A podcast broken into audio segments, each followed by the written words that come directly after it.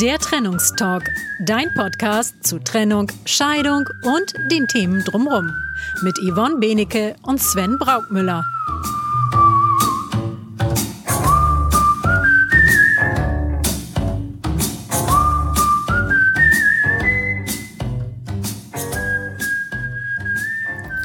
Hallo und herzlich willkommen zum Trennungstalk, deinem Podcast, der sich mit Trennung, Scheidung und allen Themen drumherum auseinandersetzt, damit es für dich wieder ein Stück leichter wird, dein Leben zu gestalten und in Freiheit und Frieden zu leben. In diesem Podcast beschäftigen wir uns sowohl mit den emotionalen als auch mit den praktischen Aspekten dieser Lebenssituation und wollen dir wertvolle Tipps und Hilfestellung geben. Egal, ob du gerade deine Trennung planst oder erlebst, ob du dich in den frühen Phasen einer Scheidung befindest oder schon geschieden bist. Wir geben dir praktische Tipps und unterstützen dich. Immer um den Jahreswechsel erscheint die Neuauflage der Düsseldorfer Tabelle. Das nimmt man dann in allen Medien wahr. Und so ist es auch in diesem Jahr. Und wir wollen uns gemeinsam darüber informieren, was es mit dieser Tabelle so auf sich hat und wie das mit dem Kindesunterhalt überhaupt so funktioniert. Das wird heute mal wieder eine etwas fachliche Folge daher. Und äh, ja, erste Frage an dich, Yvonne. Was genau ist die Düsseldorfer Tabelle? Ist das ein Gesetz? Ist das eine Verordnung? Was versteckt sich dahinter? Ja, Sven, das ist eine gute Frage. Ne, was genau ist die Düsseldorfer Tabelle? Sie hat keine Gesetzeskraft. Sie ist eine Richtlinie und wird von Richtern tatsächlich entwickelt. Sie gibt es, wenn ich das richtig weiß, auch schon seit 1962 und hat sich über die Jahre hinweg auch mit verändert und den geänderten Lebensumständen und auch der Entwicklung angepasst. Mhm.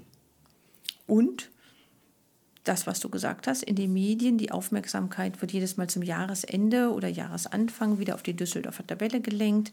Wozu braucht man eigentlich die Düsseldorfer Tabelle? Man liest dort den Kindesunterhalt ab also so für diejenigen, die sich noch gar nicht damit beschäftigt haben, die Düsseldorfer Tabelle äh, weist den Unterhaltsbedarf des minderjährigen Kindes, aber auch des volljährigen Kindes aus, sozusagen. Mhm. Ja.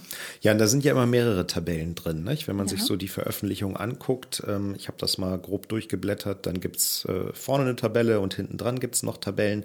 Kannst du uns da auch mal kurz abholen, was da so die Unterschiede sind? Da geht es um Zahlbeträge, da geht es um Unterhaltsbeträge ähm, einfach mal so ein bisschen, ja, uns so, so einen kleinen Einblick geben. Mhm.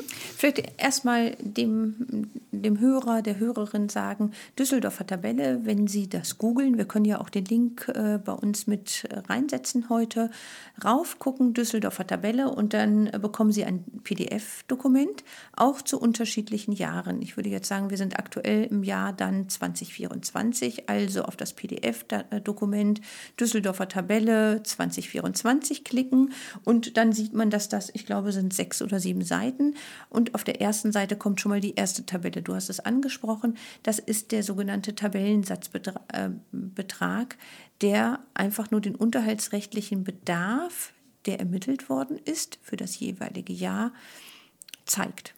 Ohne Abzug von Kindergeld. Denn im Falle der Trennung, wenn man nicht zusammenlebt als ähm, Elternteile, dann bezieht ja einer auch das Kindergeld. Und das Kindergeld wird natürlich mit berücksichtigt bei der Berechnung des Kindesunterhaltes des Bedarfs, des unterhaltsrechtlichen Bedarfs für das Kind. Und wenn man jetzt runterscrollt in der Düsseldorfer Tabelle, dann findet man ganz am Ende nochmal eine Tabelle, da steht auch oben drüber Zahlbeträge. Und da steht auch drunter, dass äh, der jeweilige Kindergeldbetrag entsprechend schon mit eingepreist worden ist.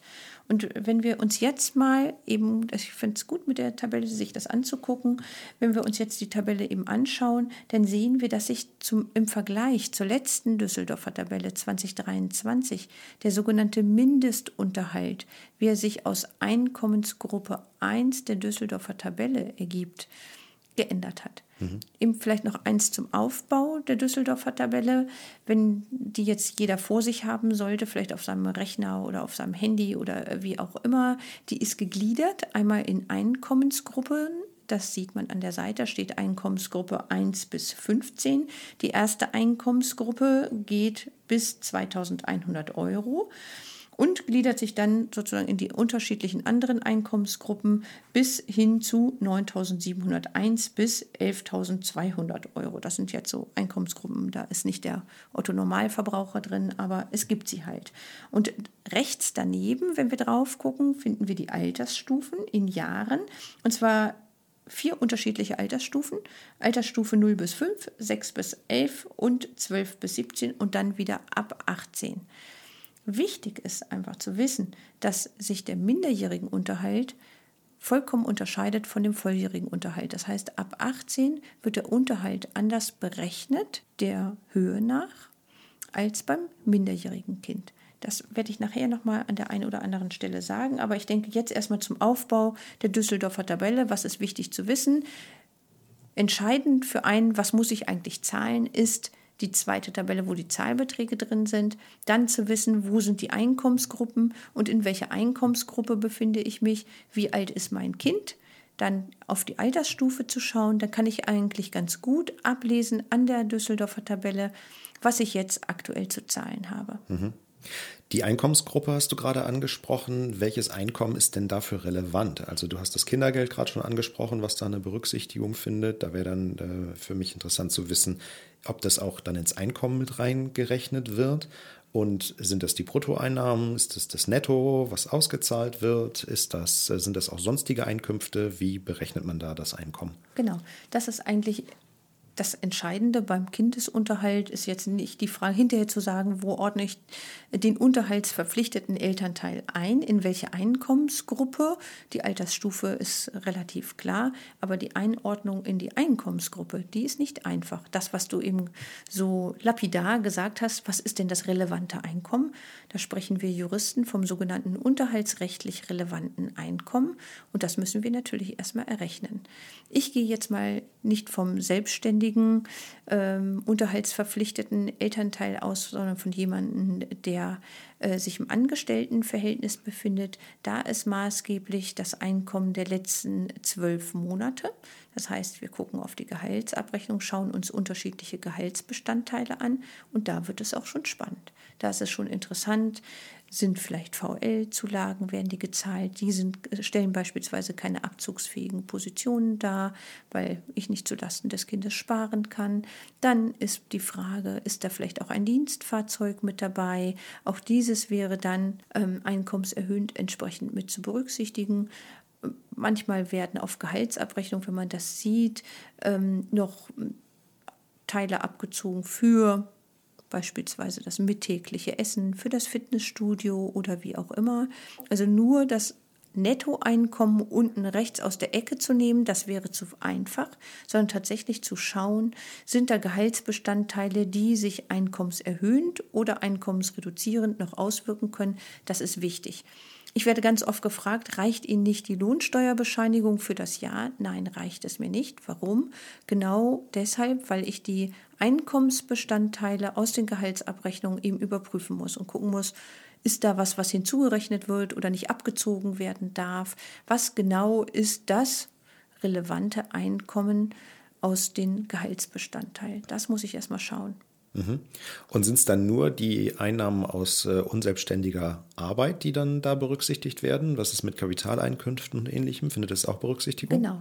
Also alles, was reinkommt, das ist auch unterhaltsrechtlich relevant. Also aus sämtlichen Rechtsgründen, beispielsweise aus Vermietung und Verpachtung, aus Zins- und Kapitaleinkünften oder wenn ich auch noch eine Nebenbeschäftigung habe. Das heißt, neben meiner Teilzeittätigkeit habe ich noch einen 450-Euro-Job oder heute 520-Euro-Job. Der wäre auch mit relevant und würde mit reinzählen. Mhm. Und wenn ich selbstständig bin, dann rechne ich anders, dann gucke ich mir andere Formen an. Das will ich hier nicht vertiefen, weil wir dann ausufern in mhm. den Unterlagen, die dann beizubringen wären. Aber hier einfach nur zu wissen, alles aus allen möglichen Rechtsgründen, Zins- und Kapitaleinkünfte, Vermietung und Verpachtung, weitere Nebeneinkünfte wie aus Nebenbeschäftigung, all das fällt hier mit rein. Mhm. Und auch beispielsweise, und das ist auch interessant gewesen, was muss ich noch vielleicht mit angeben, sind die Dinge, wenn ich kostenfrei wohne. Und nun denkt man sich, ach ja, ich zahle ja das Darlehen für mein Haus ab.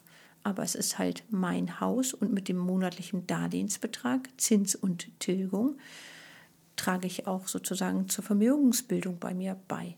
Und aus diesem Grunde hat die Rechtsprechung, die obergerichtliche Rechtsprechung, die Hinzurechnung eines sogenannten Wohnvorteils entwickelt. Das heißt, mir wird etwas in meine Tasche gerechnet, was ich tatsächlich gar nicht habe, nämlich ein fiktives Einkommen aus einem Wohnvorteil, wenn ich ein eigenes Haus habe oder Miteigentümer eines Hauses bin. Mhm.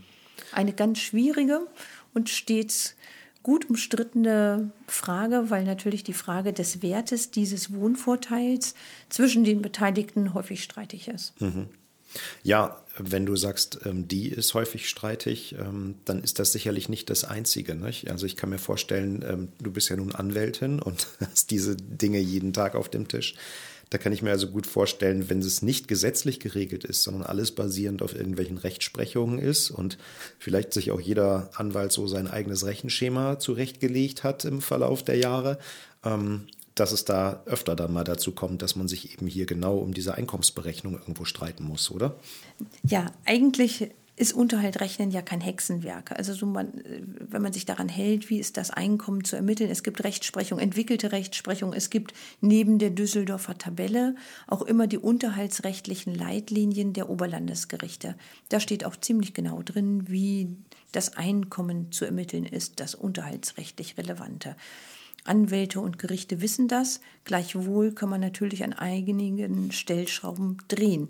Und beispielsweise der Wohnvorteil, beispielsweise äh, das Dienstfahrzeug, ähm, das sind so Positionen, da kann man sich vielleicht noch streiten, aber auch über abzugsfähige Positionen, gerade bei der Berechnung von Mindestunterhalt, für das, äh, von Kindesunterhalt, wenn es um den Mindestunterhalt oder auch um Mangelfälle geht, ne, dann ist die Frage, können Darlehensverbindlichkeiten noch abgezogen werden? Welche Position darf der Sportverein, der noch gezahlt wird, noch mit in Abzug gebracht werden und an welcher Stelle?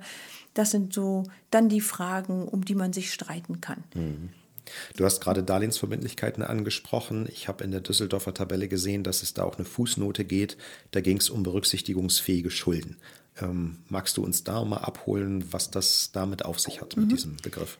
Wenn wir jetzt davon ausgehen, dass die Eltern irgendwann mal zusammengelebt haben und vielleicht gemeinsame Darlehensverbindlichkeiten in der Ehe aufgenommen haben, dann hinterher bei der Unterhaltsberechnung können diese Verbindlichkeiten auch mit in Abzug gebracht werden und bereinigen somit das entsprechende unterhaltsrechtliche Einkommen, was ich dann zu ermitteln habe. Beispielsweise die Eltern haben hier mal kein Haus, sondern einfach eine Mietwohnung, leben in der Mietwohnung und haben sich einen Konsumentenkredit an, aufgenommen. Mhm. aufgenommen, haben einen Konsumentenkredit aufgenommen und äh, haben den dann abgezahlt während der Ehe mit 200 Euro monatlich.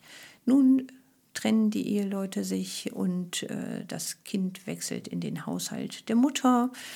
Der Vater wäre unterhaltsverpflichtet. Dann ist die Frage, kann dieser Darlehen, was vom Vater weiter bedient wird, auch in Abzug gebracht werden? Und dann schaut man, wenn wir nicht gerade den Mangelfall haben oder unterhalb der Einkommensgruppe 1 uns bewegen, dann wäre das sicherlich eine Position, die mit in Abzug gebracht werden kann und damit auch das unterhaltsrechtlich relevante Einkommen bereinigt.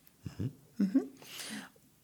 Interessant wird es dann, beispielsweise bei ähm, gemeinsamem Wohneigentum, wenn das Darlehen noch weiter gezahlt wird, Zins und Tilgung. Der Tilgungsanteil, das ist ja der Sparanteil. Damit bilde ich ja Vermögen für mich, indem ich ja jeden Monat das Darlehen sozusagen abtrage und mein Eigentum schaffe. Bezüglich des Tilgungsanteils war es ganz lange in der Rechtsprechung umstritten, ob dieser eine abzugsfähige Position darstellt, insbesondere nach Ablauf des Trennungsjahres, äh, ja oder nein. Inzwischen ist es so, dass gerade in den unterhaltsrechtlichen Leitlinien, wenn man reinschaut, auch immer eine Altersvorsorge gebilligt wird, die man in Abzug bringen kann. Und der Tilgungsanteil wird dann als Altersvorsorgebeitrag mitgewertet in der entsprechenden Höhe, die nach den unterhaltsrechtlichen Leitlinien jeweils zulässig ist. Mhm. Okay. Es gibt noch eine Spalte Eigenbedarf und Bedarfskontrollbetrag. Ich denke, dazu sollten wir auch noch was sagen und diese Begriffe nochmal erklären, ne? was es damit auf sich hat? Ja, vielleicht Eigenbedarf. Ähm, es gibt keine Spalte dazu, sondern tatsächlich, wenn wir uns die Düsseldorfer Tabelle angucken, ist es dieser Bedarfskontrollbetrag. Der soll eigentlich nur dafür da sein, damit man guckt, dass es eine ausgewogene Verteilung der Einkünfte am Ende des Tages auch gibt, auch für den Unterhaltsverpflichteten, dass der da nicht runterrutscht, wenn er unter diesem Bedarfskontrollbetrag rutscht nach der Berechnung von Unterhalt, dann müsste man eine Korrektur vornehmen und ihn beispielsweise um ein oder zwei Einkommensgruppen runtersetzen mit, des, äh, mit dem zu zahlenden Unterhalt. Mhm. Der Selbstbehalt, der bleibt, der ist übrigens jetzt angepasst worden. Äh, wenn man die alte Düsseldorfer Tabelle und die neue vergleicht. Ich muss mal eben ganz kurz im Blättern, weil die neue, ich habe sie mir gestern gerade erst ausgedruckt. Also wir sind jetzt im Dezember und sie ist also ganz frisch. Und der neue Selbstbehalt äh, für den erwerbstätigen Unterhaltspflichtigen beträgt nun 1450 Euro ab Januar 2024. Für jemanden, der nicht erwerbstätig äh, tätig ist, sind es noch 1200 Euro. Das hat sich geändert. Es war ganz groß in der Diskussion, gerade weil die Mietkosten so sehr gestiegen sind. Wie geht man mit gestiegenen Mietkosten um? Und wer in München lebt oder auch in Hamburg oder wo auch immer, ist Wohnraum unfassbar teuer geworden. Da muss man natürlich auch nochmal schauen, ob da nicht der äh, Eigenbedarf, also der Selbstbehalt vielleicht erhöht wird, wenn denn der Wohnraum angemessen ist. Mhm. Hm. Was ist denn, ähm, wenn jetzt jemand ähm, ein weiteres Mal, sagen wir mal, verheiratet ist oder Kinder aus einer zweiten Ehe hat? Hat das einen Einfluss auf Unterhalt, der zu zahlen ist, für Kinder aus erster Ehe beispielsweise? Also Kinder, minderjährige Kinder sind natürlich immer eine berücksichtigungsfähige, unterhaltsrechtlich relevante Rechenposition die Ehefrau, die neue Ehefrau, die haftet natürlich nicht, das ist hier eine ganz häufig gestellte Frage, ähm, für den Unterhalt des Kindes aus der früheren Ehe mit.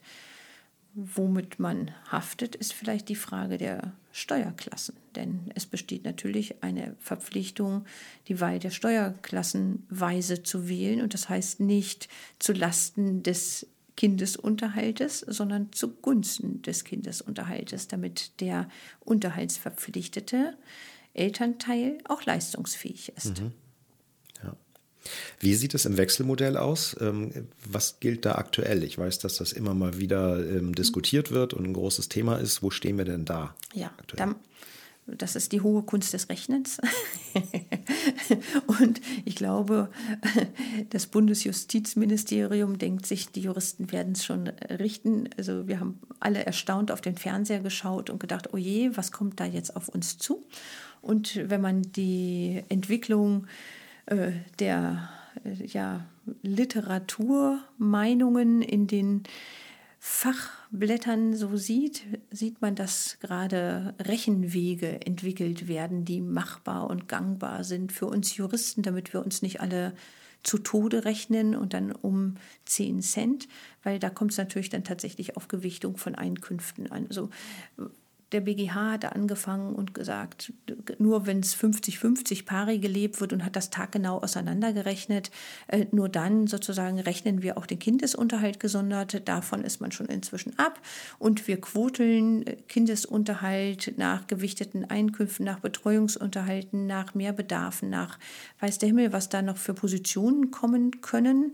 Das müsste man dann im Einzelnen tatsächlich schauen, um dann den Unterhaltsbetrag für das minderjährige Kind, der von welchem Elternteil an wen auch immer dann zu zahlen ist, zu ermitteln. Wobei natürlich das Kindergeld auch nochmal entsprechend zu berücksichtigen ist.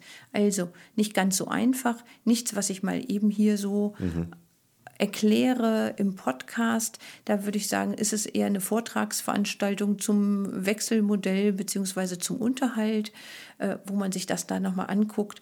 Wobei das nicht für jeden relevant ist. Mhm, An ja. der Stelle. Wichtig ist, glaube ich, einfach zu wissen, wenn das Wechselmodell gelebt wird, kann es sein, dass sich eine Abweichung von der üblichen Unterhaltsberechnung ergibt. Das heißt, dass ich nicht nur dazu verpflichtet bin, als Elternteil den vollen Satz, wie er sich aus der Düsseldorfer Tabelle ergibt, zu zahlen, sondern dass wir vielleicht einen abweichenden Rechenmodus entwickeln müssen und dann Unterhalt quoteln. Und dann neu rechnen Mhm. dürfen. Ja. Wir haben in unserer Episode Ablauf ähm, der Scheidung schon mal über Unterhalt gesprochen und du hast gesagt, Unterhalt ist nur dann zu zahlen, wenn er auch angefordert, also geltend gemacht wird. Wie ist das hier beim Kindesunterhalt? Ist das hier genauso? Und gibt es eine Verpflichtung des Elternteils, bei dem das Kind lebt, den Unterhalt geltend zu machen für das Kind? Oder wie ist da die Situation? Also grundsätzlich kann man auf Kindesunterhalt nicht verzichten. Kindesunterhalt ist ein Anspruch, der besteht. Aber es ist so wie mit allen Ansprüchen, sie müssen geltend gemacht werden. Und zwar auch gefordert werden, beziffert werden. Als erstes ist es so, wenn man natürlich nicht weiß, was hat der andere Elternteil eigentlich genau an Einkünften und wie hoch mag danach der Kindesunterhalt dann auch sein, ist der andere Elternteil zur Auskunft über seine Einkünfte aufzufordern, und zwar unter Fristsetzung, damit danach der Unterhalt berechnet werden kann. Mit dem ordnungsgemäßen Aufforderungsschreiben zur Erteilung von Auskunft über die Einkünfte befindet sich der andere Elternteil, derjenige, der unterhaltsverpflichtet ist, im Verzug. Das heißt, der Kindesunterhalt ist dann ab dem Monat zu zahlen, in dem ich ihn aufgefordert habe. Das heißt, wenn ich jetzt beispielsweise Anfang Dezember 2023 den anderen Elternteil auffordere und anschreibe, bitte lieber Elternteil, erteile Auskunft über deine Einkommensverhältnisse und das auch dezidiert darlege, welche Auskünfte ich denn haben möchte und die anfordere unter Fristsetzung, befindet er sich in Verzug ab dem Monat Dezember, sodass er ab Dezember 2023 dann auch den Kindesunterhalt rückwirkend zu zahlen hat. In meinen Anwaltsschreiben weise ich darauf auch immer hin. Nun kann es, ich finde die Frage ganz wichtig, nun kann es aber ja auch sein, dass der andere erstmal nicht zahlt, abgetaucht ist, irgendwo wohnt, wo man ihn erstmal finden muss und derjenige Elternteil der das Kind betreut, ist aber auch auf Geld angewiesen. Das ist ja einfach so, dass äh, irgendwo muss das Geld herkommen, um das Essen zu kaufen, so ganz profan. Und da verweise ich immer an den zuständigen Landkreis, an die zuständige Behörde, weil es die Möglichkeit gibt, Unterhaltsvorschuss nach dem Unterhaltsvorschussgesetz zu beantragen. Das sind dann Ansprüche, die übergehen auf das Land und die dann von dort aus geltend gemacht werden. Und wir beide, Sven, wir wissen es, wir haben schon einen ganz besonderen Gast für unsere nächste Sendung, äh, die uns dann etwas erzählen wird über das Unterhaltsvorschussgesetz, wie das funktioniert, was man machen muss. Das finde ich ganz, ganz, ganz wichtig, äh, dass das Thema auch nochmal genau beleuchtet wird. Mhm. Ja. In der Vorbereitung jetzt auf diese Sendung ähm, kam mir der Begriff Titulieren öfter noch unter. Hm, kannst du uns erklären, wofür das gut ist, was da genau gemacht wird, was damit gemeint ist an der Stelle? Ja, titulieren, da denken wir immer gleich an Urteile. Heute nennt man das Beschluss. Aber es gibt im Hinblick auf den zu zahlenden Kindesunterhalt die charmante Möglichkeit, es kostenfrei zu machen. Und zwar beim jeweiligen Landkreis oder Stadt oder wie auch immer hinzugehen und zum Jugendamt zu gehen und dort eine kostenlose Schuldurkunde errichten zu lassen. Wozu braucht man die? Wenn der andere Elternteil, der eigentlich unterhaltsverpflichtet ist, vielleicht doch unzuverlässig sein sollte mit der Zahlung des äh, monatlichen Unterhaltsbetrages, dann kann man damit den Gerichtsvollzieher losschicken und die Zwangsvollstreckung aus diesem Titel betreiben. Deshalb Titulierung des Unterhaltes, kostenlose Schuldurkunde beim zuständigen Jugendamt. Da können Sie hingehen und die dort errichten lassen. Das für die unterhaltsverpflichteten Elternteile, wenn das denn gefordert ist. Und hat der unterhaltsverpflichtete Elternteil auch einen Mehrwert davon, einen Nutzen? Oder ist der gezwungen, das über sich ergehen zu lassen, sage ich mal, also diese Erklärung abzugeben? Also grundsätzlich besteht ein Titulierungsinteresse des minderjährigen Kindes, damit Sicherheit besteht, Rechtssicherheit besteht, dass äh, der Unterhalt auch regelmäßig monatlich gezahlt wird.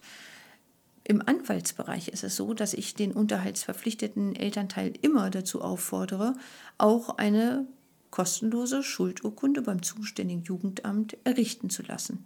Tut er dies nicht und zahlt dann unpünktlich Unterhalt oder wie auch immer, dann kann ich ins gerichtliche Verfahren gehen und sagen, ich habe dich aufgefordert, eine Schuldurkunde errichten zu lassen, du hast es nicht getan, jetzt hast du selber Schuld, du trägst die Verantwortung dafür. Deshalb gehen wir jetzt ins gerichtliche Verfahren und möchten vom Gericht einen Beschluss oder einen gerichtlichen Vergleich oder wie auch immer, damit sicher ist, dass du monatlich den Kindesunterhalt für das Kind zahlst. Mhm. Gibt es noch eine Frage, die ich vergessen habe zu stellen? Du hattest vorhin noch mal eingangs die Frage gestellt, äh, ob man sich über den, ob man den Kindesunterhalt geltend machen muss als anderer Elternteil. Nicht immer muss man ja gleich zum Anwalt gehen und den Anwalt beauftragen, den Unterhalt bei dem anderen Elternteil geltend zu machen. Ne? In meiner anwaltlichen Praxis mache ich es daher ganz häufig so, dass ich den Unterhalt, ich nenne das immer im Hintergrund rechne. Das heißt, beide oder ich habe ja immer nur einen Mandanten, eine Mandantin, äh, darum gebeten werde, den Kindesunterhalt zu berechnen. Dann berechne ich den Kindesunterhalt, gebe das so mit. Und wenn die beiden damit klarkommen, dann ist es ja in Ordnung. Erst wenn ich dann beauftragt werde, ich muss natürlich als Anwalt darauf hinweisen, dass ich den anderen nicht in Verzug setze, das nicht geltend mache, dass dann Rückstände nicht geltend gemacht werden können. Das ist wichtig zu wissen, wenn man diese Methode wählt aber nicht immer möchte man gleich das Anwaltsschreiben haben. Und äh, da sind natürlich Gefahren mit verbunden, wenn man sich selber einigt über Unterhalt, auch über die Höhe des Unterhaltes. Manchmal haben sich ja Eltern im Rahmen der Trennung irgendwas zurechtgerechnet und das ist nicht das, was eigentlich die Düsseldorfer Tabelle hergeben würde. Das muss man halt wissen. Grundsätzlich kann man nicht wirksam auf Kindesunterhalt verzichten. Kindesunterhalt ist dann in der zu ermittelnden Höhe auch zu zahlen aber halt erst, wenn Verzug besteht. Und deshalb ist es ganz wichtig, auch darauf hinzuweisen, dass wenn ich als Anwalt nicht nach außen hin tätig werde und den anderen Elternteil nicht in Verzug setze, gegebenenfalls rückständiger Kindesunterhalt später nicht mehr geltend gemacht werden mhm. kann. Das ist eine echte Gefahr. Das muss man halt wissen. Kann man hinterher nicht mehr ankommen und sagen, oh, hätte ich das gewusst.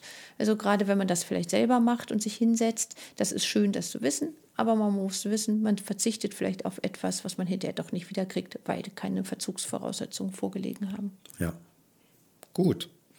Also zusammenfassend kann man vielleicht sagen, der Gesetzgeber hat hier ja keine wirkliche Regelung in aller Tiefe getroffen. Darum bemühen sich nun die Gerichte, hier eine angemessene Regelung herauszuarbeiten, so im Laufe der Jahrzehnte, hast du gesagt. Ähm, ja, wir wissen nun, wie Unterhalt berechnet wird, zumindest in den Grundzügen. Und für die Details sollten sich unsere Hörer im Zweifel mit ihrem Anwalt austauschen, glaube ich, kann man sagen. Ne? Manchmal ist, wenn man Fragen hat, gerade zur Einkommensermittlung, zu Einkommensbestandteilen und zu abzugsfähigen Positionen. Das ist ja so das große Fragezeichen. Was darf abgezogen werden? Da ist es gut, manchmal den Anwalt, die Anwältin drüber gucken zu lassen, damit man da richtig liegt und sich da vielleicht nicht irgendwelche Ansprüche begibt oder zu viel zahlt oder weiß der Himmel was auf mhm. der einen oder anderen Seite. Gut. Ja. Ja, dann danken wir einmal mehr fürs Zuhören und äh, deine Zeit und freuen uns auf deine E-Mail mit Fragen, Wünschen, Anregungen. Alle Links, weitere Tipps und auch unser Newsletter findest du in den Show Notes und auf unserer Webseite trennungstalk.de. Wir hören uns wieder in zwei Wochen, dann mit unserem ersten Studiogast. Da geht es um das Thema Unterhaltsvorschuss, habt ihr vorhin schon gehört. Bis dahin, eine gute Zeit. Tschüss. Tschüss. Das war der Trennungstalk, dein Podcast zu Trennung, Scheidung und den Themen drumherum. Mit Yvonne Benecke und Sven Brautmüller. Alle weiteren Infos findest du auf trennungstalk.de.